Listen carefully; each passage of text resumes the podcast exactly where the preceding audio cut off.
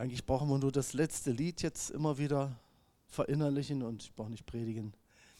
Hat euch schon mal was getriggert? Wen hat schon mal was getriggert? Also ich muss mich melden. Manchmal triggert mich was irgendwo, wenn ich verspannt bin. Manchmal triggern mich auch Sachen, die mir gesagt werden, wo ich gespiegelt werde. Und neulich hat mich was getriggert aus der Bibel. Da sagt jemand Halleluja. Nein, es ist gut, wenn dich jemand triggert aus der Bibel, wenn dich das Wort Gottes triggert, weil das heißt ja, es macht dich aufmerksam. Und es ist nicht nur so, naja, ist halt noch ein Buch. Triggern heißt ja, dass es etwas in einem auslöst, aktiviert. Es ging bei mir um eine etwas längere Bibelstelle aus dem Alten Testament. Also entschuldigt, wenn ich jetzt ein bisschen eine längere Bibelstelle hier auch habe heute aus dem Alten Testament. Und zwar ging es um Josef. Den Josef damals zur Zeit der Väter. Und das ist ja so eine richtige Triggergeschichte. Da gibt es ja viele Sachen, die einen triggern können. Ich las, wie Josef agiert hat, als er dann nach vielem Auf und Ab und Sklaverei und so, als er dann die rechte Hand des Pharao war und sozusagen oberster Wirtschaftsminister. Aber vielleicht ist es besser, erstmal eine kleine Zusammenfassung der Familiengeschichte von Josef zu geben. Da war also jo Jakob, der Vater von Josef. Er war ein Stammvater des Volkes Israel, der Enkel von Abraham. Er lebte etwa im 18. Jahrhundert vor Christus, also vor rund 4000 Jahren im Nahen Osten. Und er hatte ein etwas kompliziertes Familienleben. Zwei Frauen, zwei Nebenfrauen und mit denen zwölf Söhne und eine Tochter. Auch eine Tochter. Aber es war eben so eine ziemliche Patchwork-Familie. Und da gab es manchmal sogar blutigen Streit mit den Leuten in der Gegend. Und da mussten sie eben mit ihren vier Herden weiterziehen. ja. Und es gab auch böses Blut untereinander, weil sich immer mal einer oder gleich mehrere ungerecht behandelt fühlten. Besonderen Ärger gab es mit Papas äh, Lieblingssohn Josef. Dessen Mama Rahel war Jahre vorher bei der Geburt des jüngsten Bruders Benjamin gestorben. Das heißt, Josef als Zweitjüngster, als Halbbruder, hatte eigentlich ja nichts zu sagen. Aber er war eben scheinbar Papas Lieblingssohn und deshalb war in den Augen der zehn großen Brüder, naja, so naseweiß. Eingebildet. Und dann hat er auch noch so fromm schlau dahergeredet. Und dann eines Tages fing er auch noch an, so seltsame Träume zu erzählen, die ihn quasi als imaginäres Oberhaupt der Familie darstellen. Und das erschien dann selbst dem Papa ein bisschen aufmüpfig. Naja, es kam, wie es kommen musste als der mit seinen jugendlich leichtsinnigen 17 Jahren einmal die zehn großen Halbbrüder draußen auf dem weiten Feld kontrollieren kam, da ließen sie ihren Bruder einfach fallen, und zwar in eine Zisterne. So ein ausgetrocknetes Wasserloch. Die meisten wollten ihn sogar umbringen. Aber schließlich fanden sie es cleverer, ihn als Zwangsarbeiter zu verkaufen. Sie verkauften ihn für, so steht es in der Bibel, für 20 Silberlinge an eine vorbeiziehende Handelskarawane. Und das war damals, so habe ich gelesen, der Festpreis für Sklaven unter 30. Sklavenhandel war also nicht verboten und Arbeitskräftemangel gab es scheinbar damals genau wie heute. Und so landete Josef, der erstmal gar nichts mehr zu sagen hatte, in Ägypten. Und jetzt lese ich weiter aus Wikipedia, sonst verliere ich mich schon in dieser ganzen Geschichte. Also da ist es ein bisschen geraffter. Aus Wikipedia zitiert. In Ägypten arbeitet Josef als Diener im Haus des Potiphar und weil er ein gottesfürchtiger Mann ist, schenkt Gott ihm Gelingen in allem, was er tut. Potiphars Frau wirft ein Auge auf Josef, wird mehrfach zudringlich. Als sich der Frau des Potiphar verweigert, beschuldigt sie ihn der versuchten Vergewaltigung. Josef wird ins Gefängnis gesperrt. Dort kann er dank seiner Tüchtigkeit einen hohen Posten erreichen und macht sich einen Namen als Traumdeuter. Beim Oberbäcker und beim Obermundschenk des Pharao, beide ebenfalls eingekerkert. Josef sagt deren Schicksal richtig voraus, nachdem Gott es ihm offenbart hat. Als nach weiteren zwei Jahren auch der Pharao rätselhafte Träume hat, wird Josef auf Anraten des Obermundschenks geholt Josef kann durch Gott auch diese Träume deuten. Sieben Jahre des Überflusses und sieben Jahre der Hungersnot werden kommen. Josef wird zum Vizekönig erhoben, der die Krise bewältigen soll. Heiratet Asenat die Tochter des Priesters von On, nähe Kairo. Das war jetzt die Kurzfassung bis dahin. Ist ja eine dramatische Geschichte. Ich habe mal die zweiteilige Verfilmung gesehen, die gibt es beim Bibel-TV immer mal zu gucken. Spannend. Aber was in solchen Filmen natürlich meistens zu kurz kommt oder was dem Zuschauer nicht zugemutet werden möchte, das ist, dass sich hinter all diesem Spannenden das Wirken Gottes verbirgt. Und dass das die Weltgeschichte ist, die hier bewegt wird. Schon dass damals Weltgeschichte geschrieben wurde, die bis heute reicht, ist uns ja wahrscheinlich gar nicht mehr bewusst. Das ist halt eine gute alte Geschichte. Bis ich dann eben mal den Bildschirm ausschalte und mich triggern lasse vom Wort Gottes selber. So ging es mir jedenfalls neulich und ähm, das möchte ich heute mit euch teilen, denn ich glaube, dass Gott uns mit der Geschichte, mit der Person von Josef so eine Parallele ziehen will bis hin zu Jesus und bis hin in unsere Gegenwart und Zukunft. Ich versuche also so ein bisschen sowas wie eine Gegenüberdarstellung zu bringen. Und ja, und ich muss natürlich trotzdem auch den Heiligen Geist bitten, dass er mir Weisheit gibt, dass, dass ich euch nicht bloß zulabere, sondern dass ihr erkennt, wie sein Weg mit dieser Welt ist. Ich möchte erstmal lesen aus dem Wort Gottes, 1. Buch Mose, Kapitel 38, die Verse 15 und so weiter. Vielleicht kann man die, ja. Äh, Habe ich falsch, 1. Mose 39, Entschuldigung. So ist das, wenn man falsch aufschreibt.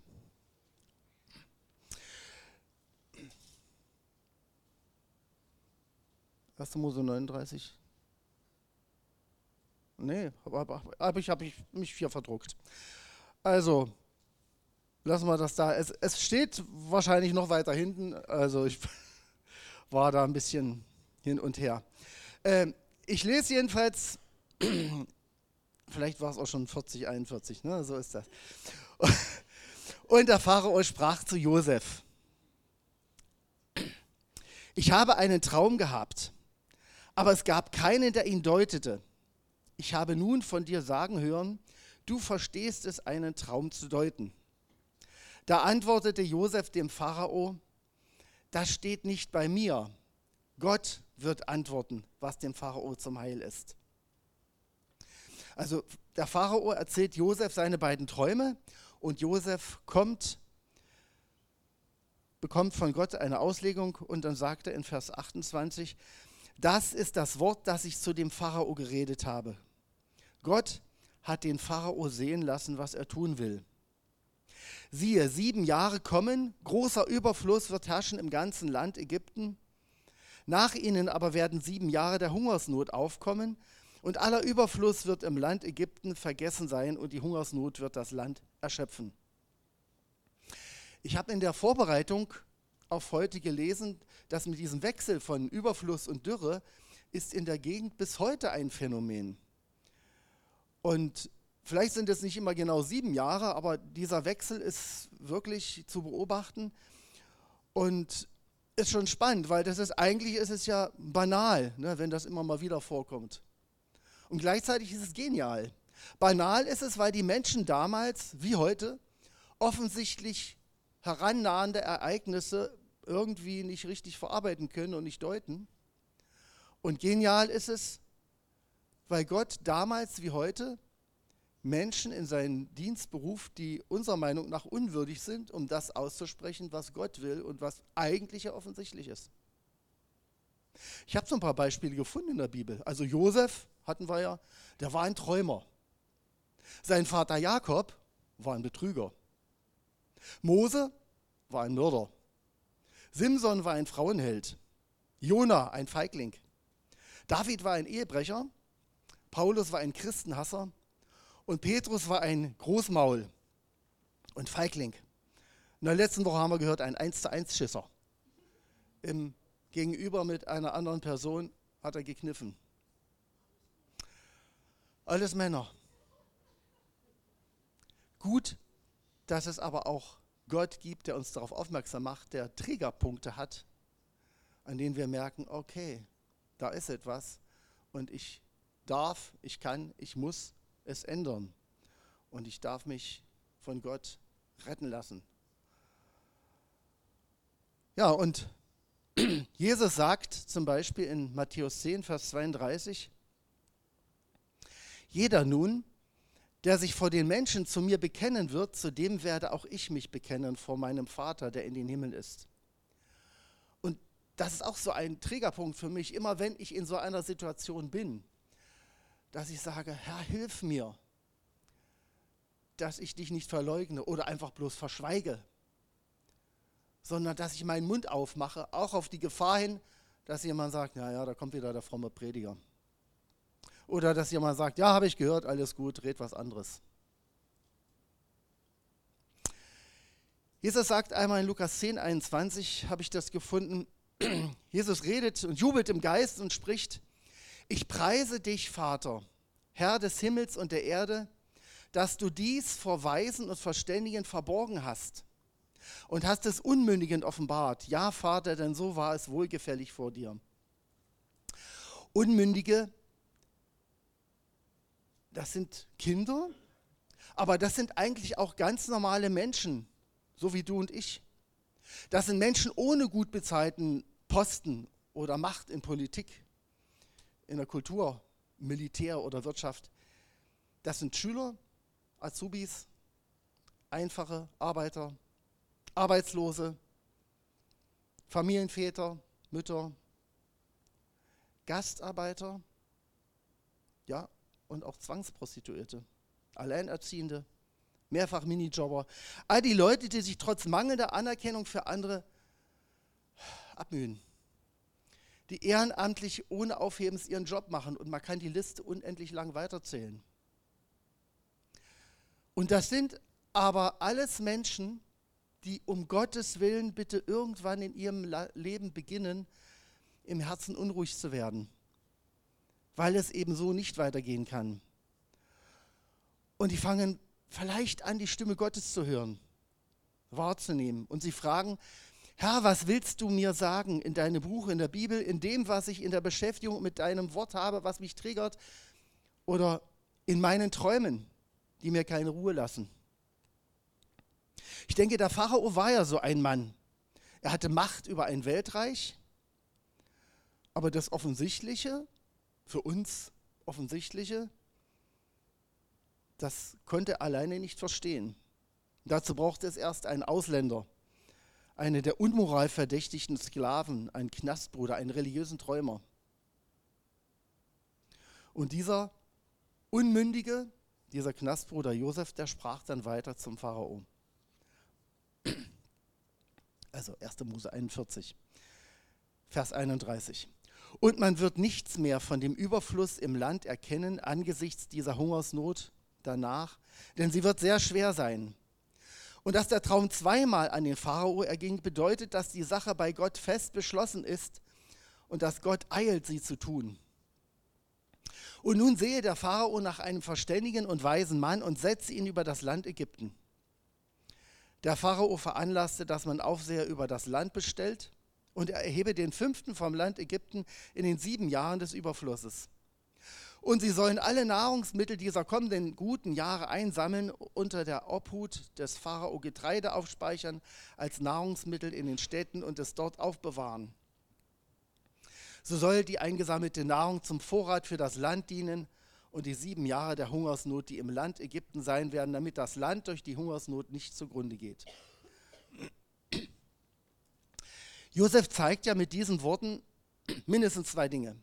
Also, was auch immer wir gegen einen 17-jährigen Jungspund vorzubringen hätten, naseweiß, eingebildet, fromm, schlau, daherredend, ich glaube nicht, dass nur 13 Jahre Knechtschaft jemanden zu einem weisen Menschen machen, wie es Josef ist.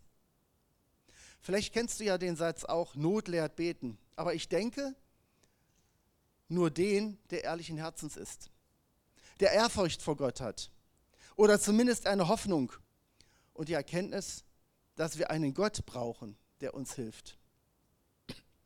Und das war so bei Josef. Und jetzt kommen wir zu 1. Mose 39, Vers 2.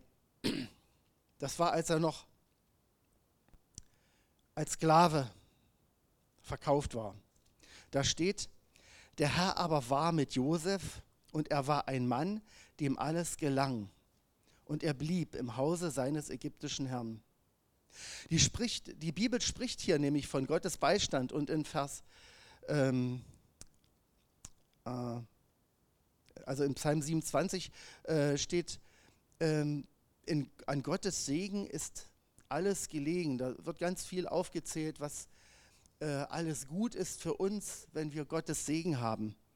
Und im nächsten Satz steht, als nun sein Herr sah, dass der Herr mit ihm war und dass der Herr alles, was er tat, in seiner Hand gelingen ließ, da fand Josef Gunst in seinen Augen und er bediente ihn persönlich und er bestellte ihn über sein Haus und alles, was er besaß, gab er in seine Hand. Hier zeigt doch Josef, dass er eben nicht bloß ein frommer Schwätzer war, sondern dass er demütig war, klug und fleißig.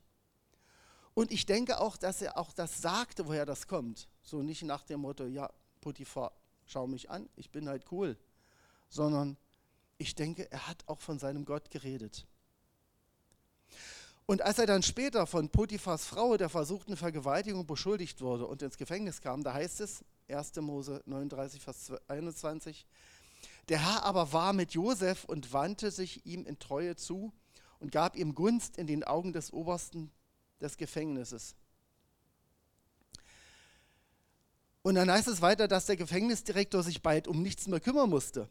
Denn Josef war auch hier loyal, ehrlich, arbeitsam und demütig. Ein Mann Gottes. Und ich denke, dass Josef in all den Zeiten, wo ihm Ungerechtigkeit widerfahren ist, im Gebet geblieben ist. Und das ist ja sozusagen wie ein Geben und Nehmen war. Eine wechselseitige Beziehung. Josef wandelte mit Gott. Und Gott gab Josef seinen Segen, seine Nähe seine Gewissheit.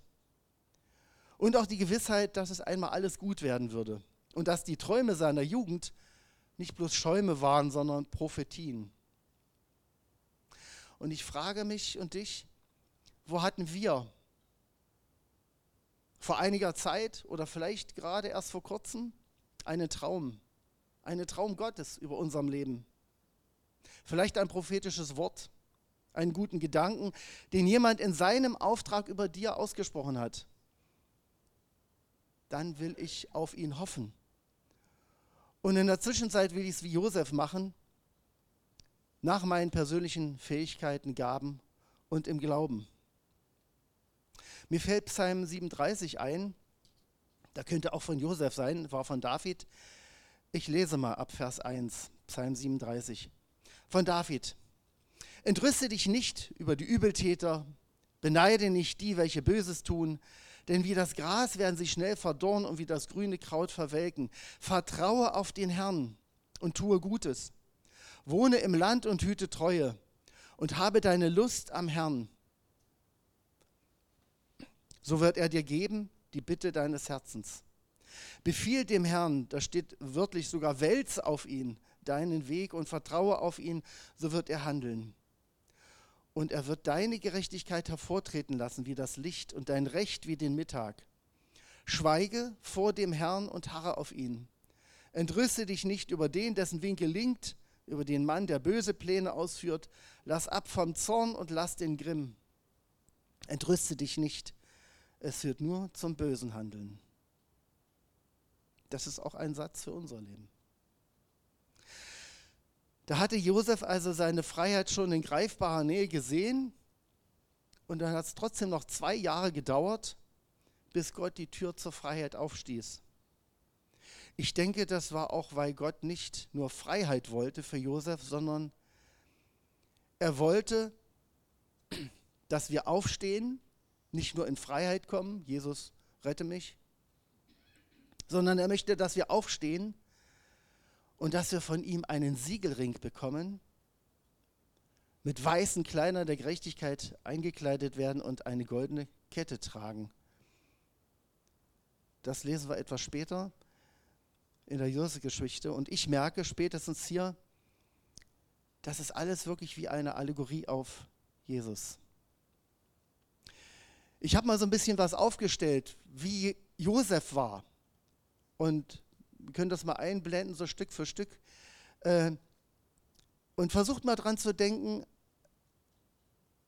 das ist jetzt nicht Josef, sondern stellt euch mal vor, dass da steht Jesus. Josef war der vom Vater besonders geliebte Sohn. Josef wurde von seinen eigenen Leuten verstoßen. Josef wurde zum Diener von Menschen, die ihn gerne ausnutzten, aber im Ernstfall nicht wirklich auf ihn hörten oder ihm glaubten. Josef wurde falsch beschuldigt und unschuldig eingesperrt. Josef ging zu den Gefangenen ins Gefängnis und sprach zu ihnen. Josef wurde vom allerobersten Herrscher erhöht und an dessen rechte Seite gestellt. Josef vergibt denen, die ihn einst verachtet haben. Josef bringt Versöhnung. Also ich fand das spannend, mir das mal so vorzustellen. Das geht ja eins zu eins auch für Jesus.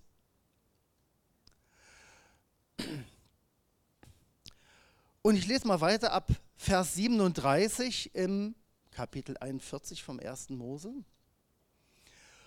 Und das Wort war gut in den Augen des Pharao und in den Augen aller seiner Diener. Und der Pharao sagte zu seinen Dienern, haben wir je einen gefunden wie diesen, einen Mann, in dem der Geist Gottes ist? Und Josef sagte, und zu Josef sagte der Pharao, nachdem Gott dich dies alles hat erkennen lassen, ist keiner so verständig und weise wie du. Du sollst über mein Haus sein und deinem Mund soll mein ganzes Volk sich fügen. Nur um den Thron will ich größer sein als du. Stellt euch weiter vor Jesus und Gott. Ja, Gott ist der Herr, aber Jesus zu seiner Seite. Und der Pharao sagte zu, Jesus, äh, zu Josef, Seite ein, äh, Vers 41, sieh, ich habe dich über das ganze Land Ägypten gesetzt und der Pharao nahm seinen Siegelring von seiner Hand und steckte ihn an Josefs Hand. Und er kleidete ihn in Kleider aus Bissus, feinstes Leinen ist das, und legte die goldene Kette um seinen Hals. Und er ließ ihn auf dem zweiten Wagen fahren, den er hatte, und man rief vor ihm her, Achtung, so setzte er ihn über das ganze Land Ägypten. Und der Pharao sprach zu Josef, ich bin der Pharao, aber ohne dich soll kein Mensch im Land Ägypten seine Hand oder seinen Fuß erheben. Und der Pharao gab Josef den Namen Zaphenat Paneach. Haben wir irgendwo die Folie Zaphenat Paneach, was das bedeutet? Man kann das übersetzen. Zaphenat Paneach. Retter der Welt. Oder auch Offenbarer von Geheimnissen. Oder Erhalter des Lebens.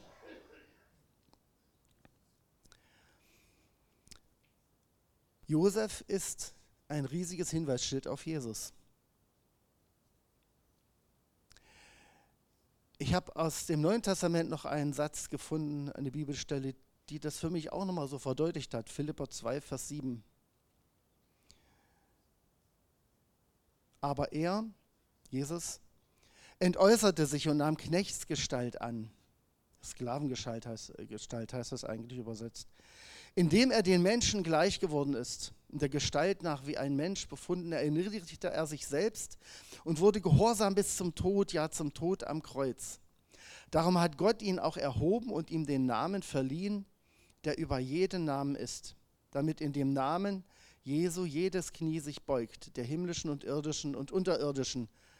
Das ist ein Hinweis auf das Gefängnis. Ne? Und jede Zunge bekennt, dass Jesus Christus Herr ist, zur Ehre Gottes des Vaters. Ich habe eine kleine Ausstellung gemacht von diesen Dingen, die der Pharao Josef gegeben hat. Da war der Siegelring. Der Siegelring war damals das oberste Zeichen von Autorität, Verbindlichkeit. Damit hat man Gesetze gültig gestempelt. Verbindlichkeit, ein Machtwort zu sprechen, was unwiderrufbar ist. In Matthäus steht, wie Jesus diese Macht auch seinen Nachfolgern gibt. Wahrlich, ich sage euch, wenn ihr etwas auf der Erde bindet, wird es im Himmel gebunden sein. Und wenn ihr etwas auf der Erde löst, wird es im Himmel gelöst sein. Wir dürfen als Kinder Gottes mehr als frei sein. Wir dürfen auch Macht im guten Sinne ausüben. Vollmacht. Äh, das zweite, was Josef bekommen hat, Kleider aus Bissus. Feinstes Leinen könnte man sagen, aber ähm, das ist also von der Qualität so fast wie Seide. Nur Priester haben das getragen. Ich habe nachgelesen, in der Bibel gibt es mehrere Stellen, wo auch mal genau dieses Wort verwendet wird. Also äh, im zweiten Buch Mose wird das vorgeschrieben für die Priester, dieses Gewand. Und die bekommen dann sogar noch so einen Kopfschmuck aus, diesem, ähm, aus dieser Kleidung. Dann im Buch Esther, da wird äh, Mordechai einmal geehrt vom König und er bekommt genau solche Gewänder an. Und in der Offenbarung, Offenbarung 19, wird es genannt als Zeichen dieser praktischen Gerechtigkeit, mit der wir bekleidet werden. Schon in Jesaja 61,10 steht: Freuen, ja, freuen will ich mich in dem Herrn. Jubeln soll meine Seele in meinem Gott. Denn er hat mich bekleidet mit Kleidern des Heils, der Rettung, den Mantel der Gerechtigkeit mir umgetan, wie der Bräutigam sich nach Priesterart und mit dem Kopfschmuck und wie die Braut sich mit ihrem Geschmeide schmückt. Das ist genau das, was hier gemeint ist. Und das dritte, was Josef bekommt, die goldene Kette. Zeichen für Glanz, für Wertbeständigkeit, das Symbol für absolute und vollkommene Gerechtigkeit. Auch Daniel wurde vom König damals so eine Kette umgehängt. Ich habe Offenbarung 3, Vers 18 gefunden und ich lese mal aus der Hoffnung für alle. Du bildest dir ein, ich bin reich und habe alles, was ich brauche. Mir fehlt es ja an nichts. Da machst du dir aber selbst etwas vor. Du merkst gar nicht, wie jämmerlich du in Wirklichkeit bist. Arm, blind und nackt. Darum solltest du dich endlich um den wahren Reichtum bemühen, um das reine Gold, das im Feuer geläutert wurde. Nur dieses Gold macht dich reich und nur von, mir, von mir kannst du es bekommen. Lass dir auch die weißen Kleider von mir geben, damit du nicht länger nackt dastehst und dich schämen musst. Und kauf dir Augensalbe, die deine blinden Augen heilt. Also immer wieder wird auf diese Attribute hingewiesen, die der Josef hier bekommt und die auch uns zustehen, wenn wir sie dann von ihm in Empfang nehmen. So, jetzt haben wir hier so eine tolle Übersicht über die Verbindung der Josefsgeschichte mit der Rolle von Jesus in der Weltgeschichte. Aber was hat das mit mir zu tun? Und das ist das, was mich so besonders getriggert hat. Zu dem komme ich jetzt. Ich gehe jetzt noch ein bisschen weiter. Ich bin jetzt im ersten Buch Mose 47. Also Josef wurde vom Pharao erhoben, Josef hat sich darum gekümmert, dass das Land Getreide gebunkert hat für die sieben schlechten Jahre.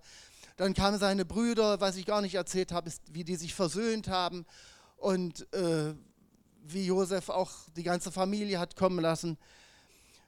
Und ja, und dann geht es aber auch um das ganze Land Ägypten.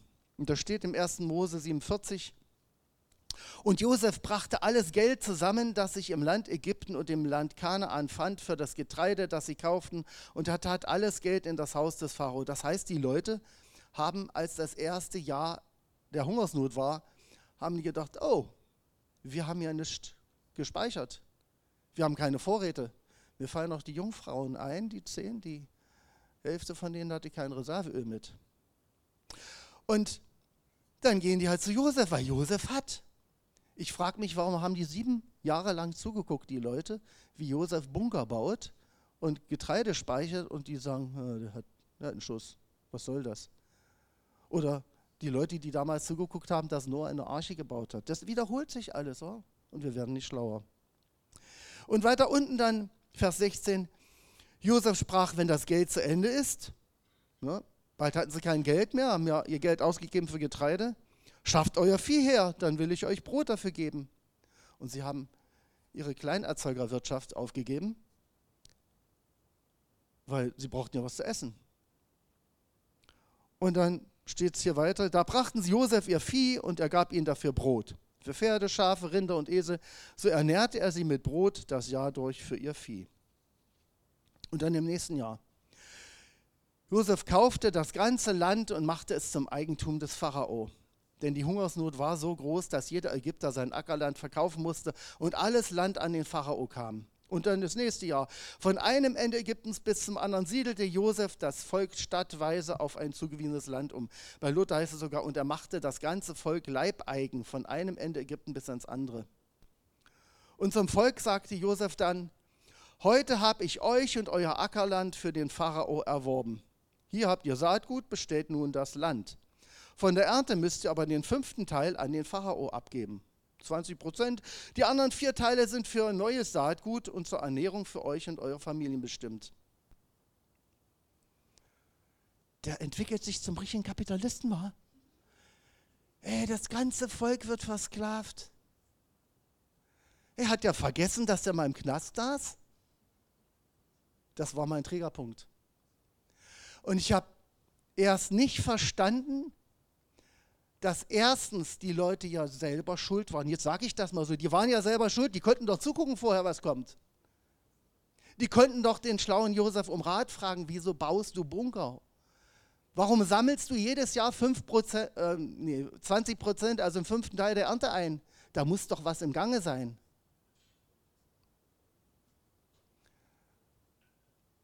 Und jetzt sind wir in der Gegenwart. Leute sehen doch, Leute hören doch. Und wenn es am Internet ist oder in der Kirche.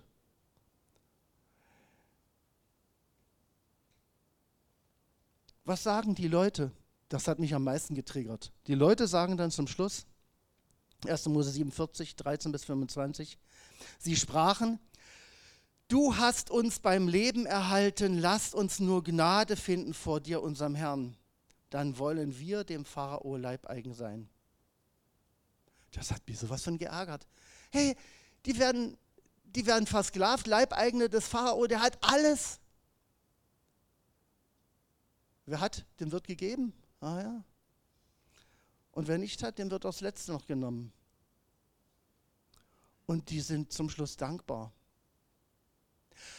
Vielleicht haben die aber gemerkt, was in meinen Kopf noch nicht rein wollte. Es geht doch letzten Endes darum, dass wir Leben haben und nicht das, wo wir denken, das ist mein kleines Vergnügen, meine kleine Freiheit und mein eigener Wille, ohne nachzudenken. Da ist ein ganzes Volk, das hat sich Stück für Stück verkauft. Zuerst ihr Geld, dann ihr Vieh, dann ihr Hab und Gut, ihre Freiheit.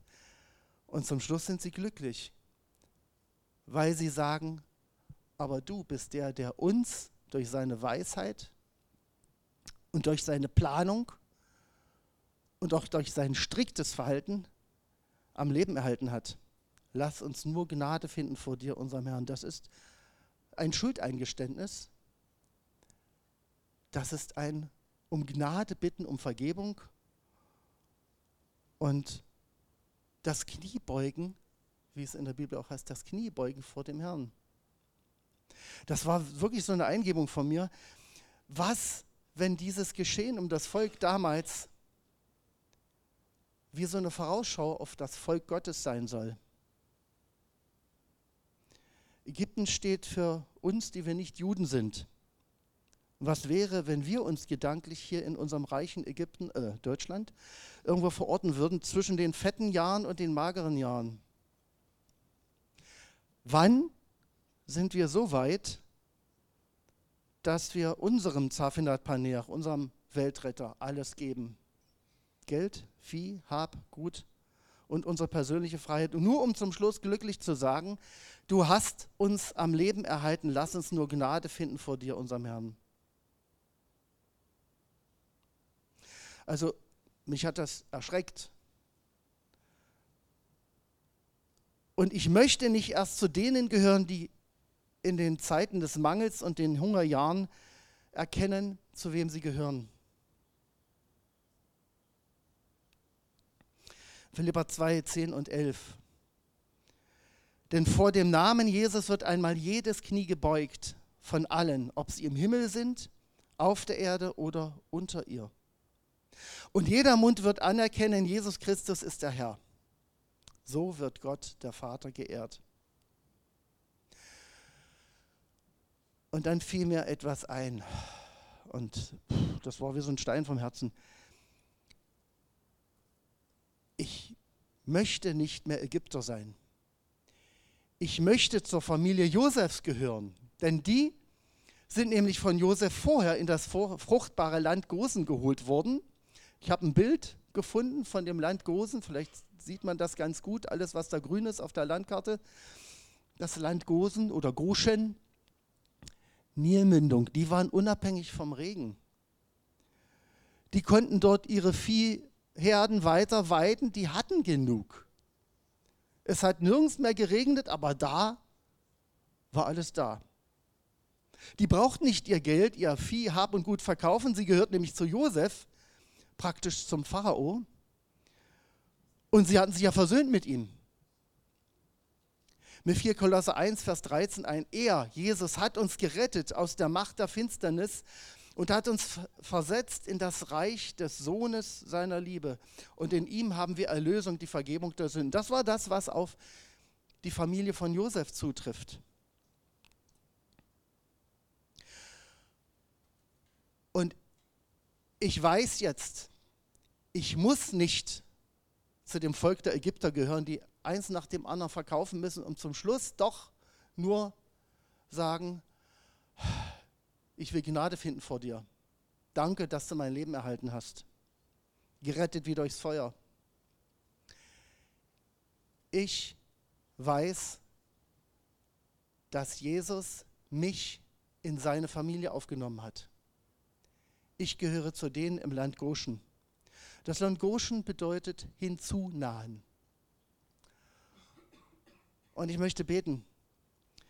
Jesus, ich danke dir so sehr, dass du mir dein Wort aufschließt, dass du mir Trägerpunkte gibst, die mich aber dazu hinführen, dass ich mich zu dir hinnahe, dass ich ins Land Goshen komme, dass ich dahin komme, wo du bist, wo du wartest, wo du alles für mich vorbereitet hast. Wo ich nicht alles opfern muss, um zum Schluss erst zu erkennen, dass du der Größte bist, sondern wo ich schon jetzt die Fülle habe wo ich weiß, ich gehöre zu denen mit dem Siegelring, zu denen, die die reinen weißen Kleider anhaben und zu denen, die sich nicht schämen müssen, eine goldene Kette von dir umgehängt zu bekommen, geläutert in deinem himmlischen Feuer. Und ich bete mit einem Wort aus Kolosser 2. Ja, ich setze mich dafür ein, schreibt Paulus, dass Gott euch allen Mut und Kraft gibt und euch in seiner Liebe zusammenhält. Er schenke euch tiefes Verstehen, damit ihr die ganze Größe seines Geheimnisses erkennt. Dieses Geheimnis ist Christus. In ihm sind alle Schätze der Weisheit und Erkenntnis verborgen. Herr, schenk uns Weisheit die Zeichen der Zeit zu erkennen und vor allen Dingen dich zu erkennen, immer mehr. Und im Lobpreis dir gegenüber zu bleiben und immer mehr auf dich hinzuwachsen, denn du bist der Herr damals, heute und in Zukunft.